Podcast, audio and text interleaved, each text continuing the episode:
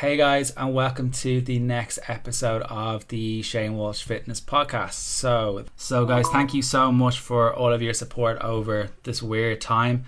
The listenership has gone absolutely mental, and there's exciting news coming up in the next week or so re- regarding the podcast and stuff like that. So I will I will keep that tight lipped for now. So this week's guest, I'm really excited to have Dr. Sarah Murphy on. So at Dr. Sarah J Murphy on Instagram. She's a doctor based in Dublin. Um, she specialises in obstetrics and gynecology. She's a fitness enthusiast, uh, marathon runner. Well, not anymore because Dublin Marathon's cancelled. And our main topics today are going to be on endometriosis and pregnancy during COVID. So, Dr. Murphy, thank you so much for coming on. Hi, Shane. Thanks so much. I'm delighted to, to finally come on. It's great to get a chance to do this how are you holding up in this weird time potentially especially because you are a lot more on the front line than most of us yeah i suppose surprisingly well um, i work in a maternity hospital and i think we've been relatively unaffected by um, i suppose the more devastating effects of covid so we're quite lucky with regards to that um, and then aside from that i suppose work is a bit of a blessing i get to leave the house i get to see people and kind of go about my normal day somewhat. Um, so I suppose the biggest change for me has just been not being able to see friends and family, which is tough and you get used to it. Um, but I think overall I've gotten quite used to it all. Um, I'm probably a bit more lucky um, than other people. So okay. That's good. No, I think it like it is it is weird. Like I've I've my brother's in the UK, so I haven't seen my brother since Christmas. I probably won't see him until probably next Christmas. So it is it is really weird. Uh, so, for anyone that isn't aware of your story, how did you get into medicine, and why did you pick those those two main things? Yeah, so in sixth year, I thought I wanted to do medicine, um, and I talked to my parents about it a lot. And my mom actually, you know, kind of said to me, you know, it's a, it's a tough lifestyle. You know, the hours are long. It's hard to maintain relationships. Um, and I actually did a year of biomedical sciences in college first and then realized, you know, this is not what I want, um, and I transferred into medicine. Um, and then realized this is what I want. So I suppose just it was the combination of really enjoying science in school and wanting to with people um, that made me think I wanted to do it. Um, and thankfully, that that kind of thought process is correct. Um, in terms of specializing in obstetrics and gynecology, um, I always assume that people know what that is, but I don't know if they do. So obstetrics is the care of women who are pregnant or trying to get pregnant or after pregnancy. Um, and gynecology is the care of women's reproductive organs, but not just in a reproductive capacity. So things like heavy periods, painful periods, um, the cancers of the genital tract, and things like that. Um, it's a really lovely specialty. Um, when we were in college, it was a really, really well taught specialty, so that always made me enjoy it in the first instance. But the consultants would advocate for their patients more than I ever saw in other specialties. Um, it's really about empowering women and supporting women um, through through all of those things. Um, and then other than that, it's a really dynamic and versatile specialty. So obstetrics is a lot of what we call medicine. So you know, if a woman has a heart problem, you're managing her heart problem with help while she's pregnant. And then um, gynecology is a lot of surgery. So, you know, if a woman has a cancer of the womb, you, you remove the womb. So you get to do medicine and surgery, which is really interesting. Um, and then just like the very like um, simple thing of you get to be there when a, a woman you know finds out she's pregnant, hears the heartbeat, sees her baby for the first time, and that's that's lovely. You never really get bored of that. That's a pretty cool, nice way to look at it. That is that is nice, and I think the the main reason I wanted to talk to uh, Sarah about these two topics in particular is I'm at the age now where a lot of my mates are having babies, and I think four of my mates have had babies since lockdown, which is what we've been in lockdown nine weeks now. So if this episode helps them at all, I know a few of my mates have got pregnant as well since lockdown. And I think endometriosis was the other topic I want to talk about it because it is coming a lot more prevalent. I have a few of the girls that I'm working with who have endometriosis. It is not the easiest thing to be living with at particular times and if this episode helps them or because I think a lot of people are afraid to potentially go to a doctor in general let it not let alone know what's going on to talk about it because they can almost feel like a little bit embarrassed about it because it is something that quite personal to them So I think they're the two main topics that I, I want to talk about. So I think the the first topic that we'll probably talk about is endometriosis. Can you explain one what it is, Yeah. two the symptoms, and three what causes it? I know there's a lot of questions, so Yeah. take your time. Um, so endometriosis. So the the lining of your womb is called the endometrium, and the idea of what it does is each month it builds up and it sheds, which is your period. Um, if you don't get pregnant, and if you do get pregnant, it stays put. So it's this dynamic group of cells in the body. It's supposed to be on the lining of the womb, but if it is outside of the womb, that's what we call endometriosis. And it can be anywhere from on the ovaries, on the fallopian tubes, on the bowel, or just on the lining of the abdomen and pelvis. Um, in terms of the symptoms with it, some people might have mild endometriosis and might never know about it. Um, but the symptoms that people most commonly come to us are things like really heavy, painful periods. Um, so I don't mean, you know, oh, you have your period, you have a few cramps, you take paracetamol, you're grand. This is debilitating pain. Sometimes um, women will sometimes say, I can't go to work, I can't go to school when I have my period, I'm in so much pain. Um, some women will also say that when they move their bowels, it's incredibly painful. Um, and some women, they don't ne- necessarily forthcome with this, but when you ask, they'll have, um, it's really painful for them to have sex. And so much so that they'll avoid having sex because it's so painful. Other things people might complain of um, are fatigue. So whether we don't know, I suppose, is that um, a result of the endometriosis itself, or is it the pain that's that's fatiguing? Because pain is fatiguing. Um, bloating. Um, a lot of women will complain of IBS-like symptoms, and we do see an overlap. So they'll say, you know, I'm very bloated. I'm getting kind of abdominal cramps. I've a lot of diarrhea. I'm constipated and things like that. And then, unfortunately, some women may have trouble conceiving, and that's actually the first thing that ha- that triggers um, the investigations that they find out that they have a diagnosis of endometriosis. And then, in terms of what causes it, again, we're we're not entirely sure. So, one theory is retrograde menstruation, and basically what that means is instead of your while you have your period, it's meant to come out, um, it actually goes backwards um, through the fallopian tubes and into the pelvis and sticks places. Um, and then another theory is that you're just born with ectopic endometrium, which is you're just born with the tissue where it's not meant to be. Um, so we're not entirely sure why, but they're the two theories. And I think there's a lot of like, is it genetic? Like if your if your mom or your say your granny has it, is it genetic? So we we don't say specifically genetic because I suppose we haven't found. When you say genetic, what we mean is that your mom has this gene and you have this gene, and we haven't found a gene that links to endometriosis and that we can see pass through families. But there is very definitely a link. Um, we'd say a familial link. So we do see a woman whose mother or sister has it has a higher risk of having it. So there probably is, but we just don't know what that is yet. And then in relation to, I know that like there's this different kind of menstrual cycle things that people have, like PCOS, amenorrhea, all that kind of stuff. Out of say a percentage, out of say ten women, what percentage would have endometriosis? The, if you read different studies, you'll see anything from two to ten percent. Um, and I suppose the reason for the large variation is probably because it's a very difficult diagnosis to make. But you could probably say ten percent or one in 10 women may have endometriosis. It's mad because I don't think before I became a nutritionist or a PT, I would never have been watching two or three hour lectures on menstrual cycle dysfunction or menstrual cycle stuff. And I think a lot of people are surprised as a man that is someone doing that. Um, and it, it, like it is one of those touchy subjects, and I think a lot of people are surprised how open some people can be open about it. And I know some other people can be a little bit more um, recluse about it. How would you kind of cope with someone's a little bit more kind of anxious about it or think they may have symptoms? Um, in terms of their, they feel a bit more uncomfortable talking about it. Yeah. I suppose, I think patients or people um, respond to how you are. So if you're really cagey about it and are like, um, do you have pain during sex? Then that's how they'll respond. Whereas if you're really open about it and you're like, and do you mind me asking, have you pain during sex?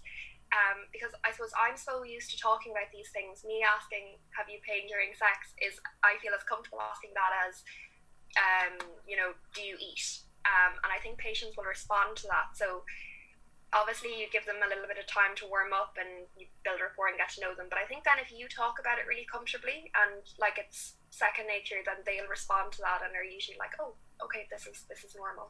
Yeah, I think like yeah, I, I like that the fact that it's just if you're comfortable with it and you kind of show your confidence in it, uh, I think that will put that person at ease. You've mentioned kind of the painful cramps, and that is one thing. Like I don't think I've realized how severe the cramping can be. Is there anything that you would advise um, as a doctor on how to kind of manage those cramps? So I suppose like the first, you can take pain relief. So you can take things like paracetamol, and one that's really great for painful periods is po- women probably know it as Ponstan. Um, but the best thing then is to treat the cause of the pain. Um, so our first line treatments for endometriosis, I suppose, would be the insertion of a Mirena coil or to start on the oral contraceptive pill. Um, and what this does is it suppresses the hormonal drive um, and, and stops the tissue outside of the womb getting inflamed and shedding, which is what's causing the pain. I suppose the issue with this is if those are contraceptions. So if a woman wants to get pregnant, um, she she can't while she's using those treatments. So that's tough. Um, women can also get surgery for endometriosis, but it's not the first line treatment, so it's usually reserved for later on. And I suppose the reason for that is surgery has risks, and it's it, you know it, you're undertaking a lot when you're going straight to surgery. So we do try and use medication first. Brilliant. Um, you mentioned pregnancy there. Can ladies with endometriosis get pregnant, or does it depend? As the normal answer that we all give. Another vague. It, yeah. depends. it does depend though. There's four stages of endometriosis, so you know somebody with stage one mightn't know they have it, might never have any issues, and might get pregnant off the bat. Um, and then someone with stage four may really struggle. So it does depend. Um, it's definitely associated with difficulty with fertility, um, and a lot of women with endometriosis will will require um, some assistance in conceiving. So whether that be a surgery just to remove parts of the endometriosis to, to help and aid in getting them pregnant, or sometimes they'll need to try things like um, IVF um, or other assisted reproductive therapies. So it, it does depend. It's, it's kind of a spectrum. Okay, and in relation to you mentioned kind of the the bloating side of things as well. Why is it that some would get more bloating than others? I know every single girl is so different, and yeah. I think this answer is going to be it depends. But like, I think that's what the title of the episode is going to be: is wh- why do some ladies get different severities of bloating? So it depends. No, um, there's a few things. Um, so we do see a lot of women who have endometriosis also have IBS or irritable bowel syndrome. Um, there's a there seems to be a large crossover there. So a woman might also have a diagnosis of IBS, which is contributing to her um, bloating. The second reason might be that if the endometriosis is on the bowel or very close to the bowel, and it gets inflamed, it can upset the bowel, for want of a better word, um, which then can um, result in either getting bloated or issues moving your bowels. There's probably two different reasons why it's occurring. I know from practical experience that there are two kind of things as well that there could be kind of some people with endometriosis can have suffer from lactose intolerance and some can suffer from celiac as well. There has been a lot of research showing that a celiac diet or a gluten-free diet will be a lot very very beneficial and to try it for a period of about 3 months and to see then slowly reintroduce it back to see if it is of use to you. And then in relation to dairy, I myself have issues with dairy, but if you're not getting enough dairy into your diet, or if you have some sort of I don't know, if you get a laxative effect from it or whatever it may be, well, then it could be very beneficial to take some sort of calcium. But do make sure that you go and talk to a dietitian in order to kind of get the dosages right in for, for those side of things.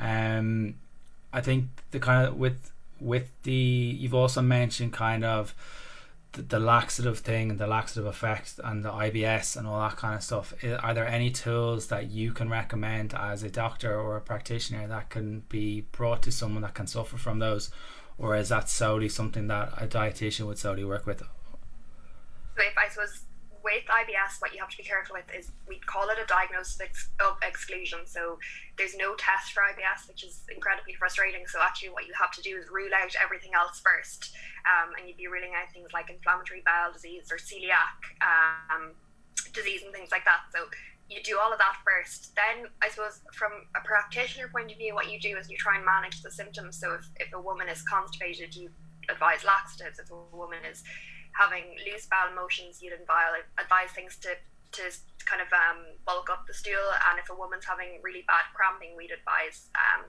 drugs called they're antispasmodics. Um, people might know them as like Colofac or um, Buscopan. Then what we do is I, ideally we'd um, refer to a dietitian um, and what they might do is, is work the woman through what's called a, a FODMAP diet. Um, and that's where you try different foods and you exclude certain foods and then you, you phase them back in to see what it is that triggers your IBS. Um, and in the run up to all of this, if, if a woman, because uh, obviously in the public system there's a lot of waiting, um, what women can do and what can be really helpful and will speed up everything is they can do a food diary. So, you know, they can write everything they have to eat in that day um, and also write down their bowel movements and whether or not they're bloating and cramping. Um, and what I would also include in there is how they're feeling. So, um, there's probably some link, and we're still working on that as well, between the mind gut axis. So, people might find when they're anxious, their bowels are all over the place, if they're stressed, if they're upset. Um, so, I would advise if a woman's waiting to see a dietitian for further advice, like she would do that diary, but I'd include everything. I'd include your menstrual cycle, how you're feeling, how your sleep is, um, and that would be really helpful and would hopefully speed up her, her diagnosis and um, the advice she's going to get from the dietitian and doctor. It's really interesting that you mentioned the FODMAP and then you mentioned the, the brain gut axis as well. I think the brain gut axis is one of those things that we probably take for granted and a lot of people don't even realize what it is. I hold my hands up before I started doing this as for a living. Like I, the brain gut axis. Like when I was stressed and stuff like that, I probably wouldn't have realized, and then it has a massive impact on you. You'd, I, for me, when I get stressed, I don't eat, and other people can have such a different impact. And I think the, the food diary is probably the hidden gem of what we've spoken about so far. It's yeah. a small little tool, and I think that's something I'm working on with the, the girls that I have who have it, and in particular because there can be a problem with breaking down fiber for a lot of girls with endometriosis and it's important to recognize which fiber or where, what fiber can you can you have in your body but that's so different from the girls that I have uh, and it, it's it, and everyone is so wide ranging but the best advice is that if you are really really struggling reach out to a, a dietitian uh, to kind of to work with um, in relation to we'll, we'll, kind of move on to the the pregnancy stuff um, because I think there is going to be a bit of a baby boom after after lockdown. I think. Um, yeah, it's going to be mental in the hospitals after after this. Um, have you like what is there any impact or any effect of of the virus that can ha- that can impact on pregnant women? Are there any symptoms, or is there anything that can happen with the virus and stuff like that? Is it going to impact pregnant women at all? So what we're going on is, is very little information. We're just because this virus is brand new. Um, so what the only thing we can go on is what's happened in other countries to women who are pregnant. So um, probably our best tool so far is a study in the UK that looked um, at a few hundred women and their outcomes. So women who are pregnant who contract viruses usually get sicker than the general public. So a woman who gets flu is usually, can be sicker than um, a non-pregnant woman who gets flu but we haven't seen that with coronavirus, which is really reassuring. The women who've contracted coronavirus or COVID nineteen haven't been sicker, and we don't we've no evidence that it affects them any worse than a non-pregnant person. So that is really reassuring. Um, you know, there, there still women who got it and were admitted into ICU and who needed to be intubated, but no more so than um, the non-pregnant people. So that is reassuring. Um, there we've no evidence that it increases miscarriage um, in the first and second trimester, but we don't know that it doesn't. Unfortunately, um, the numbers are too small. So we do know that when a woman gets a fever um, or gets sick in the first and second trimester, it can increase miscarriage. Um, but we don't know that coronavirus does it, but it might. Um, we did see that some women went into labor earlier. Um, and by earlier, you know, it might be 35 weeks. Um, but a lot of that was what we call iatrogenic, and that's where doctors bring on the labour um, for whatever reason. So either mum was sick or baby wasn't doing well. Um, so there does seem to be some preterm deliveries with it. In terms of the babies who have contracted coronavirus, so far they seem to do very well. It seems to be a very short course. Um, a lot of them seem to have no symptoms. Um, so babies seem to be relatively unaffected by it as well, which is really reassuring. So at the moment, we don't really know, but everything we have, I suppose, is relatively reassuring. Um, the pregnant women seem to be doing quite well with it. I think it is important to note that the information that has been provided in this episode is as of like the 20th of May, so things could change. I have to yeah. say that as kind of a I, I, I, I, it, it's it's it's like it's potentially evolving every day. There could be something tomorrow um, that's yeah. completely different. So yeah, absolutely. Uh, no, we'll keep an eye on it. We may have to re-record if the uh, if the the information has changed or whatever. But I think a lot of a lot of the the girls that I know that are now pregnant, I think a lot of them are kind of like lot, are very nervous to go to their appointments, their antenatal, and then the ones that have had the ba- the baby are kind of the postnatal appointment, appo- uh, can't even speak appointments. Uh, what would would you encourage to still go to those, or are there any procedures that are in place for for those that are going to them? So I absolutely think they should attend. And um, we know antenatal care improves outcomes for mums and babies, so it's really important to attend your antenatal care. Um, I can only speak, I suppose, for my hospital, but I think we've done it really well. Um, we have cut down the sizes of the antenatal appointments and we've given people specific times. So in the waiting room at any one time, there's only 10 women, um, and, and which is enough for them to all have two meters um, apart from each other. Um, we're spending, if possible, so obviously if someone needs longer, we spend longer, but if something is really routine, we try to limit the antenatal consultation to less than 15 minutes. Um, and the doctors are wearing um, visors or face masks. Um, so we're we are trying our best to keep everything. Um, you know, as as safe as possible. Um, and we've gotten a lot of really good responses from women that said that they were nervous to come, and then they saw how we had it set up, and they were quite reassured. You know, even our waiting, our queue for booking in for the appointment, the chairs are two meters apart. Um, so we really are trying our best. What we've also done is we, if there's a woman will say, for example, that everything's going really well with and she has no concerns, um, we are due to see her in two weeks, we might ring her at that two weeks instead of her coming in to us. Um, and obviously, if there's issues, she can come in. But if everything is well over the phone, um, we might say we'll see you in two weeks again. So space it out by four weeks. Um, so that's something that we're really trying to do as well. And do you think that system potentially will stay in place for a long time, or do you think it could step, stay in place for the longer term, if you know what I mean, because I think yeah. a lot of things are going to change. Possibly, and that's and that's what a lot of people are sort of saying that some of the phone appointments are working really well for for women who are really well, and it's just sort of a check in. That's working really well. So I wouldn't be surprised if some of that stays or becomes an option. Um, and especially if a woman lives, you know, 40 plus minutes away um, and has kids at home, that might actually be a really good option for her. Um, but what we just need to be careful is that we're not offering that to anyone who specifically needs to be seen. 100%. And then I think the next question that kind of from one of the girls in particular that popped me a question that is that I'm friends is she like any advice on the breastfeeding? Um, because I think some people can some people may think that it may be something that needs to be monitored or they may not feel comfortable doing it now that with COVID kind of going around and stuff like that. Have you got any advice on that side of things?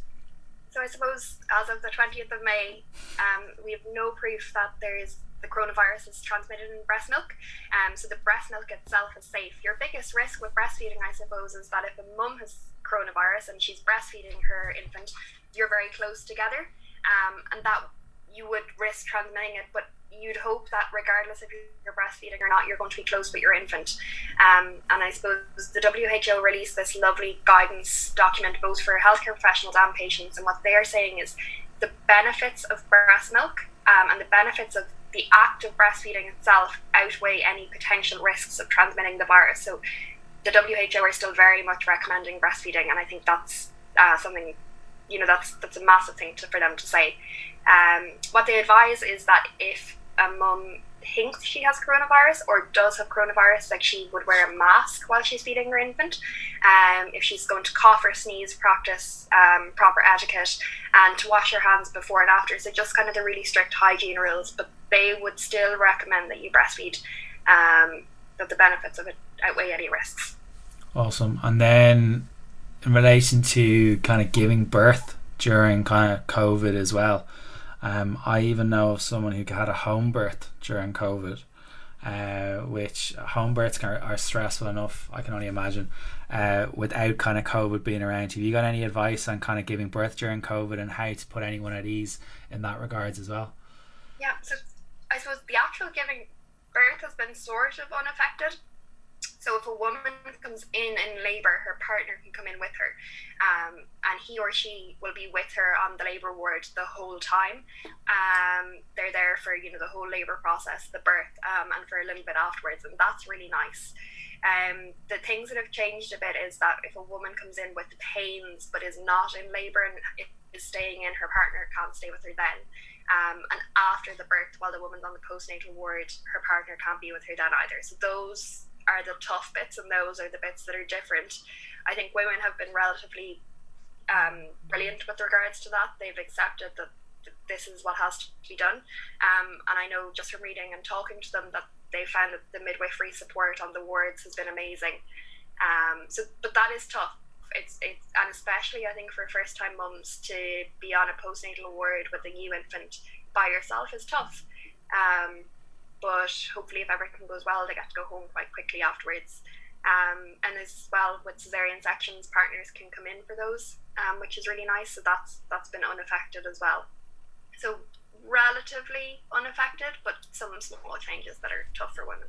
Yeah, I think that like there there definitely is so much useful information in regard to that. So if you've listened to this and you've you've kind of like if you have if you found it useful i think it, it's definitely benefit. Hopefully it puts someone's mind at ease. And i think with kind of like this is where my pt head kind of comes in and having done the ntc course and pre and postnatal like if you are looking to train it all depends on what your your doctor has said. If you're looking to train after you have to get sign off from your doctor before you kind of do stuff if you are pregnant my advice would be don't put anything over your head because it can take the blood flow away from the baby and stuff like that.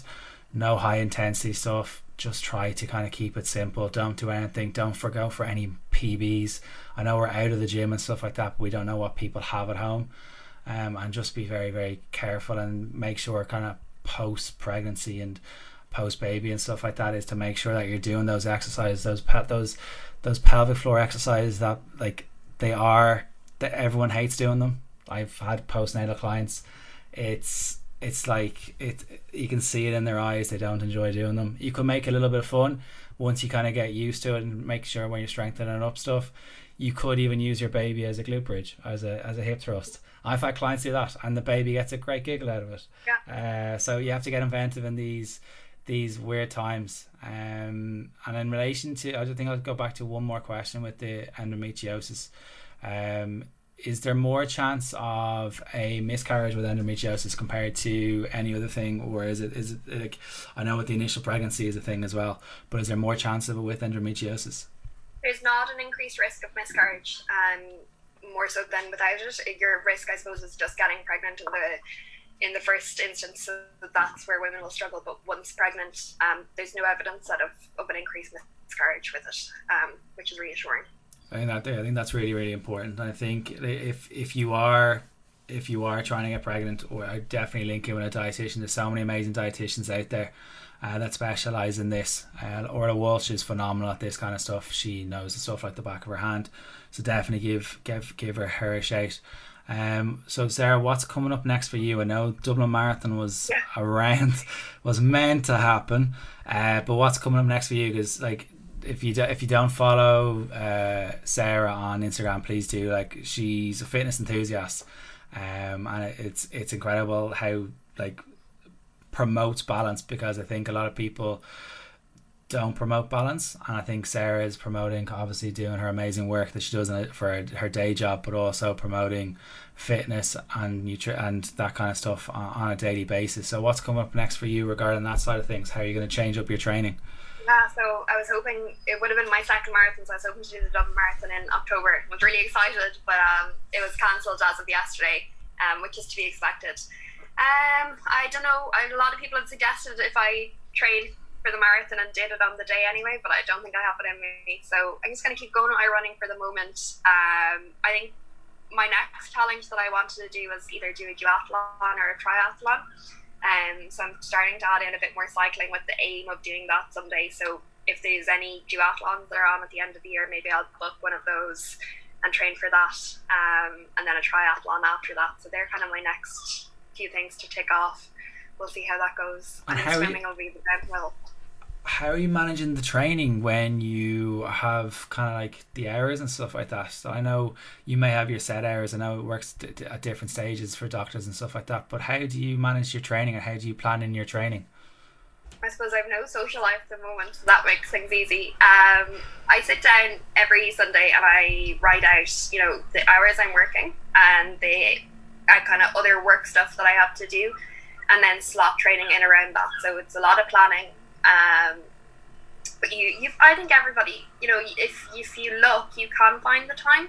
Um, and I suppose there's things like I have no children, so you know I don't have that side of things keeping me busy. And with COVID, I can't see my friends, family, or go out for dinner or drink. So that has freed up a lot of time. So it's actually probably easier at the moment. Um, but I think it's a lot of planning. You sit down, you fit in the things, you know, that are non-negotiable, like work. You have to go to work, um, and then you slot training either in before or after that um, somewhere. Yeah, I think the biggest problem a lot of people are having is if they have kids, and yeah. a lot of my clients have kids at home. They're trying to do their main job, and they're having to do split shifts, and then they're going to have to kind of when the kids go to bed, they're going to have to log on I think the most important thing, or what you can do, it's easier said than done. It's very easy for me to say that doesn't have kids, but I think you do need to just plan as much as you can, or else just if if you're not up to it, just prioritize your sleep as well, because. I think you're you'll either get ratty and you'll get ratty with your partner, you'll get ratty with your kids, and that's not going to help the situation uh, at all. Um, how did you kind of get into kind of like the fitness stuff? Because everyone's journey is so different. Um, so yeah, my, I never found my story of how I got into everything particularly profound or exciting. Um, in school, I wasn't that sporty. I didn't play any sports. I didn't really exercise that much, other than um, PE. And then I started in UCD, and I actually lived with a lot of the elite athletes who were on scholarships. Um, and I'd see them get up at six and go to the gym, and they'd come home after dinner and they'd you know go for a run. And I just thought that these guys were really impressive. Um, and I suppose that inspired me somewhat to start going to the gym um, and then after that, I really enjoyed it, and it just kind of took off from there. Um, there was one summer where a lot of my friends were away on a holiday, and I unfortunately couldn't afford to go with them, so I was just at home, and that's the year that it really took off. Um, I didn't really have a lot else to do other than to, to exercise, and that sparked my love for it, and it kind of took off from there. So it's not as I think profound um, as some people's stories, but that's my story. So. And what made you kind of create the the Instagram that you have? You've got what thirty odd thousand followers, I think it is at this stage. Yeah, so it happened that year. So my friends were away. I was at home with my parents. Um, it was summer. I had a lot of free time with a gym up the road, and I just started documenting what I was doing, um, more as a hobby more than anything um, to do, and I really enjoyed it. And it got it. I suppose I got some interest with it, and it just took off from there. Um, and I've been intermittently doing it since then. So there was twice I kind of took a break from it, um, but other than that, it's kind of been going now for a few years now. And how do you find documenting it? Because it like Instagram can so easily take over your life. Like it's yeah. so easy. How do you so, how do you find the balance? So yeah, there was twice I took a break, and I think I took a break for a few months. And what ended up happening was I was doing things because I thought I should do them, or I was doing things because I needed to do a post, um, or it's sometimes you can get very kind of locked up in oh how many likes does that get and things, and that was when I was like I need to take a break. This is pointless and this is silly. Um, and now I suppose that I'm doing it again. I'm doing it because I want to do it. Um, and what I'm trying to do is post things that I think will be helpful to people and not just things that I think will be popular or get likes. Um, and I think that's a really important thing to do to do it because you enjoy it and because you think you're helping people and not to get any traction um, and things like that. And if, if you find that you're getting too caught up in likes and follows, then to take a step back um, and kind of reevaluate why you're doing what you're doing. And like a bar kind of stepping away from Instagram completely. Well, how did you kind of step away from the whole likes thing? Because it it, it can.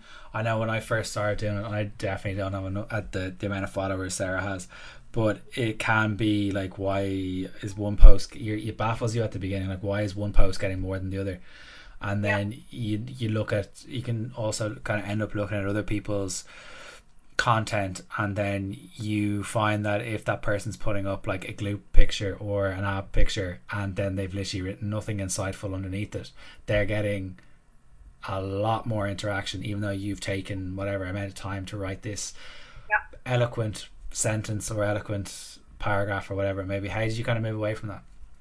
I think you really have to evaluate why you're doing what you're doing. So are you, you is it why are you posting do you want to help people? Do you want to inspire people? And if those are your whys then i suppose it doesn't matter if you know 1000 people like your photo but only two people get help from it versus if you've written this gorgeous caption with help and it only gets 100 likes but 20 people have taken something from that then that's that has more worth in it. Um, and i think that's more important that you know if you remember that i think sometimes people can like things and take nothing from it and then you have to think well what's the point of this um, but if if only 20 women but that's still 20 women get something from something you've posted then that's worth a lot more yeah, I, I, I really like that sentiment. I think that if it, if even if it helps one person, and that's why I started doing the podcast. When I first started doing the podcast, I had no idea it was going to go to where it is now, and there's definitely more room. There's more wiggle room to for where to go. But if it if it impacted on one person, I love getting the messages from people I've never spoken to, probably will never meet. Uh, in different parts of the world, I'd still find it so weird, and my my parents, my mates find it so weird that people tune in to little old bald old me to kind of have chatting on a microphone. Um, but I'm so grateful for for your time and so grateful for you coming on and giving up your post exam. Congratulations on the exams as well, by the way. Um, for coming on today and having a chat. Um, you've been awesome. So where can people find out about you and where can people continue to follow you, Sarah? The best place is probably Instagram. So I think you said at the start, but Dr. Sarah J Murphy.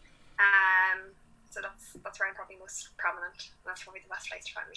Perfect. So what I'll do, guys, is I will put in Sarah's Instagram handle into the write up. So if you guys have found the the episode interesting, please do tag the two of us in up on your story. Uh, the episode will be up on iTunes and up on Spotify. Guys, guys, thank you so much for listening and thank you so much for coming on today, Sarah. Thanks so much, Shane. I really enjoyed it. Thank you. Thanks, William.